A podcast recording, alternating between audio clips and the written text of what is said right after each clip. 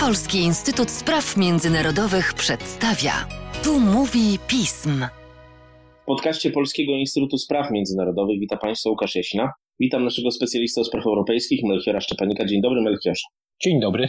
Skoro ty to sprawy europejskie, ale dziś ani o żadnym szczycie, ani o żadnych negocjacjach ostatniej szansy, choć o negocjacjach trochę będzie, ale trochę adwocem do tematu, który pojawia się bardzo w mediach światowych, również w mediach polskich, o tym dokładnie, czy Unia Europejska radzi sobie, radziła sobie, radzi, radzić będzie z procesem szczepień popandemicznych. Wiele się pojawia takich głosów, że Unia sobie z tym nie radzi, wiele takich, że sobie radzi. Ty to nam opowiesz analitycznie i, i dlatego z góry zacznę od pytania wprost. Dlaczego proces szczepień jest w Unii Europejskiej mniej zaawansowany niż w państwach takich jak na przykład Izrael, który odgłosił bardzo mocno sukces, Wielka Brytania, która wcale w ciągu ostatnich paru miesięcy nie zapowiadała się na mm, pioniera w tej dziedzinie, czy wreszcie Stany Zjednoczone, które też sobie z tym jakoś powoli zaczęły radzić. No, rzeczywiście, jeżeli spojrzymy na dane, to sytuacja nie wygląda dobrze dla, dla Unii Europejskiej. Jeżeli spojrzymy na liczbę dawek wykorzystanych na 100 obywateli, to są dane z wczoraj, to w Izraelu mamy tych dawek 61, w Wielkiej Brytanii 16, w Stanach Zjednoczonych 10,5, a średnia unijna to jest 3,4. Więc to pokazuje, że proces szczepień jest znacznie mniej zaawansowany w Unii Europejskiej. Jest tutaj kilka przyczyn takiej sytuacji, o których należałoby wspomnieć. No, przede wszystkim jednak proces szczepień zaczął się później w Unii Europejskiej niż w Stanach Zjednoczonych i w Wielkiej Brytanii. To są trzy tygodnie różnicy, jeżeli chodzi o Wielką Brytanię, i dwa tygodnie w przypadku Stanów Zjednoczonych, ale to nie jest jedyna przyczyna. Inna przyczyna to jest fakt, że mm, Unia Europejska w znacznie większym stopniu niż te wspomniane państwa stała się ofiarą problemów z podażą szczepionek. Czyli po prostu producenci nie są w stanie wywiązać się z tych zobowiązań, które podjęli, nie są w stanie dostarczyć tylu, tylu szczepionek, ile obiecali. To dotknęło Unię Europejską przede wszystkim dlatego, że umowy z producentami podpisała później niż, niż na przykład Stany Zjednoczone i, i Wielka Brytania, więc te państwa mają, można powiedzieć, prawo pierwokupu tych szczepionek, których dla Unii nie, nie wystarcza. I dlaczego tak się stało? Żeby, żeby wytłumaczyć dlaczego, no to musimy się trochę cofnąć i, i przyjrzeć się strategii negocjacyjnej Unii Europejskiej i przewagach i problemach z nią związanych. Otóż wiosną zeszłego roku państwa członkowskie, można powiedzieć, włączyły się do tego wyścigu o szczepionki indywidualnie, czyli kontaktowały się po prostu z producentami i próbowały zapewnić sobie dostawy szczepionek. No i zarówno instytucje europejskie, jak i przedstawiciele państw szybko zdali sobie sprawę z zagrożeń, z jakimi takie podejście się wiązało. No, znaczy, zagrożenia mogłyby być takie, że po prostu część państw członkowskich uzyskałaby te szczepionki, inne nie, lub uzyskałyby je później.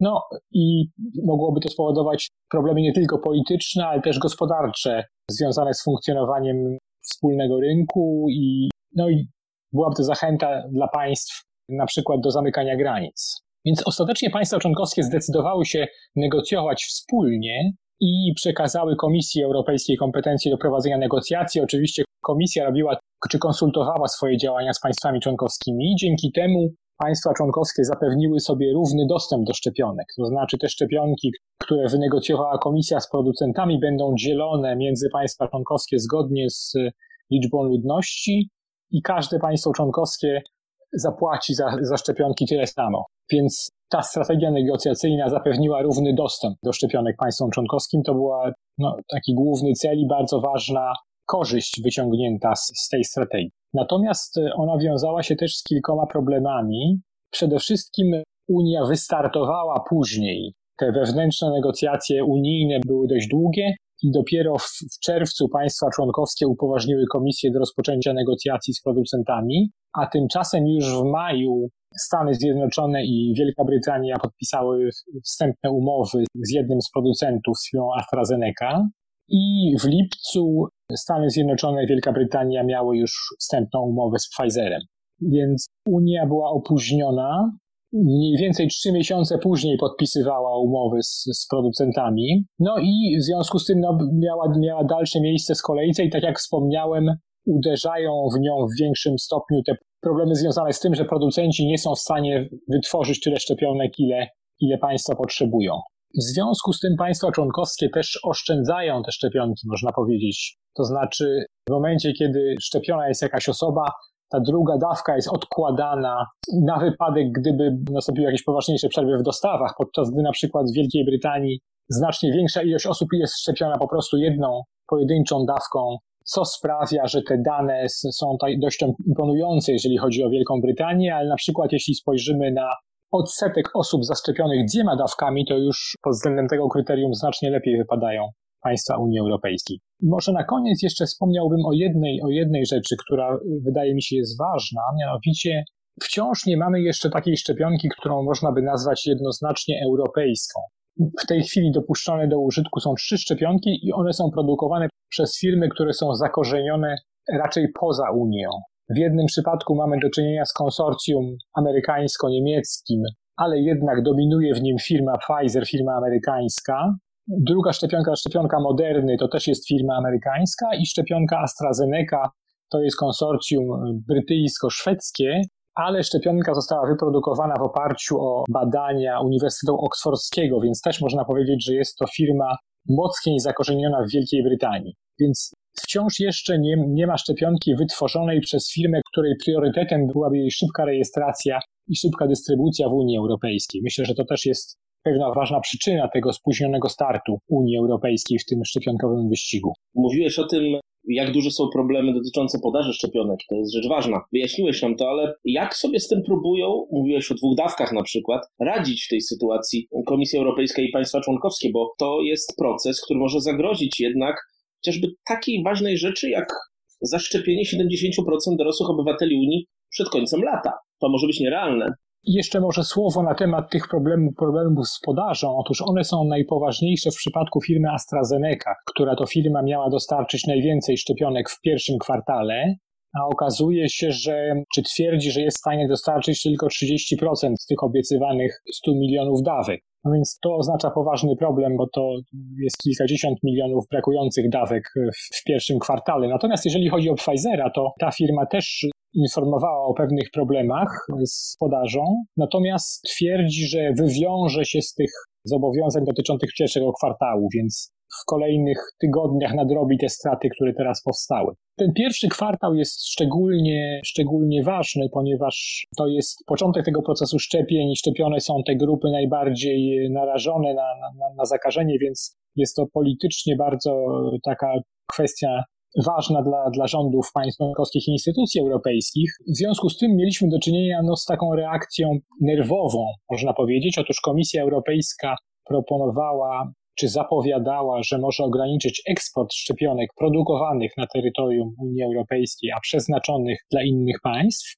Dość szybko zmodyfikowała trochę tę zapowiedź, ponieważ okazało się, że taka blokada w przypadku działań odwetowych podjętych przez inne państwa mogłaby być dla Unii, czy mogłoby przynieść Unii więcej szkód niż korzyści, więc w tej chwili komisja za zapowiada po prostu, że będzie dość uważnie sprawdzała ile szczepionek produkują firmy i jak one są dzielone między te państwa, czyli innymi słowy, czy jakieś szczepionki, które mogłyby być wykorzystane w Unii Europejskiej, czy powinny być wykorzystane w Unii Europejskiej, nie są wysyłane do innych państw. Poza tym Komisja i państwa członkowskie oczywiście myślą nad tym, jak można by w krótkim czasie wzmocnić moce produkcyjne firm farmaceutycznych. Tutaj pojawiają się takie pomysły, by inne firmy po prostu wspomagały te, które mają już za, zaakceptowane szczepionki, więc na przykład francuska firma Sanofi ogłosiła taką gotowość do udziału w produkcji szczepionek Pfizera. No, wreszcie są nadzieje na to, że wkrótce kolejne szczepionki zostaną zatwierdzone przez Europejską Agencję Leków, co oczywiście oznaczałoby, że podaż się zwiększy. I wreszcie niektóre państwa członkowskie poszukują szczepionek produkowanych poza światem zachodnim, jeśli mogę tak powiedzieć, to znaczy szczepionek rosyjskich i, i chińskich. I na przykład Węgry podpisały kontrakt na import dwóch milionów szczepionek rosyjskich, więc mamy tu można powiedzieć, różne strategie państw członkowskich w tej sytuacji. Teraz, czy te cele Komisji Europejskiej, o których wspomniałeś, są wciąż realne, to zależy od dwóch czynników. Z jednej strony od podaży szczepionek, to znaczy, czy w ciągu tych 8 miesięcy, które nam do końca lata pozostały, będzie wystarczająca liczba szczepionek, żeby 250 milionów obywateli Unii Europejskiej zaszczepić, bo to jest właśnie mniej więcej 70% dorosłych obywateli Unii. Więc potrzebowalibyśmy 500 milionów dawek i jeśli te problemy z produkcją nie okażą się, się bardzo poważne, to, to jest najbardziej realne, że te 500 milionów dawek państwa członkowskie otrzymają. Przedstawicielka Komisji Europejskiej w Parlamencie Europejskim zapowiadała, że spodziewa się, że 100 milionów dawek w pierwszym kwartale i 300 milionów w drugim kwartale, więc można zakładać, że te 500 milionów to jest liczba realistyczna. No i dr druga część tego równania to już jest kompetencja państw członkowskich, czyli to jest sprawny proces zaszczepiania obywateli. Żeby ten cel y, komisji y, osiągnąć, to należałoby zaszczepić 60 milionów obywateli miesięcznie.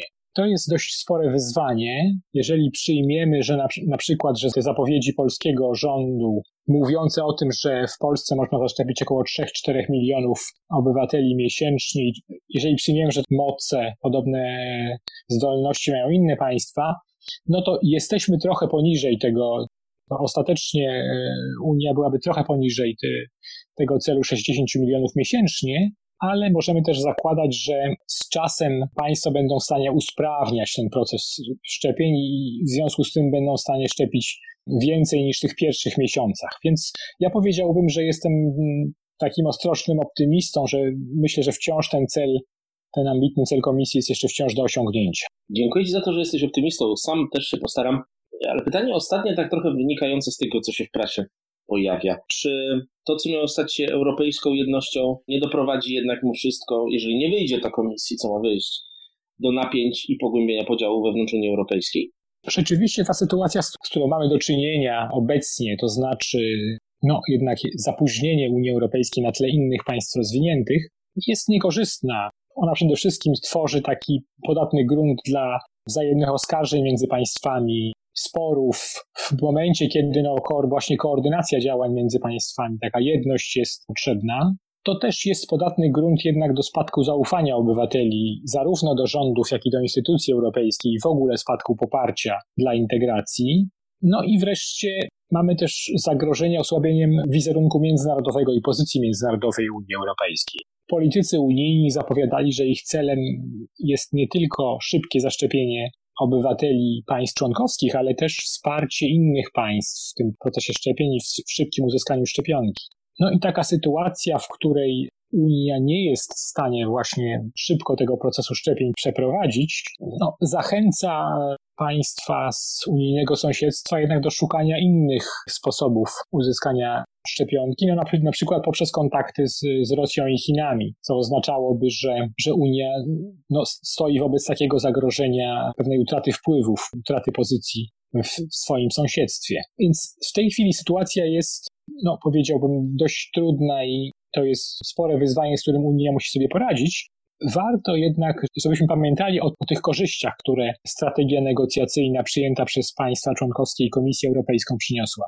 To znaczy, państwa członkowskie uzyskały dzięki temu równy dostęp do szczepionek. I chociaż mają problemy, to, to są to jednak problemy, których doświadczają wszystkie państwa członkowskie jednocześnie. Nie ma takiej sytuacji, która byłaby bardzo niekorzystna politycznie, że niektóre państwa członkowskie mają szczepionki i szczepią szybko, a inne w ogóle tych szczepionek nie mają. Więc tego problemu dzięki strategii przyjętej przez, przez Unię Europejską uniknęliśmy.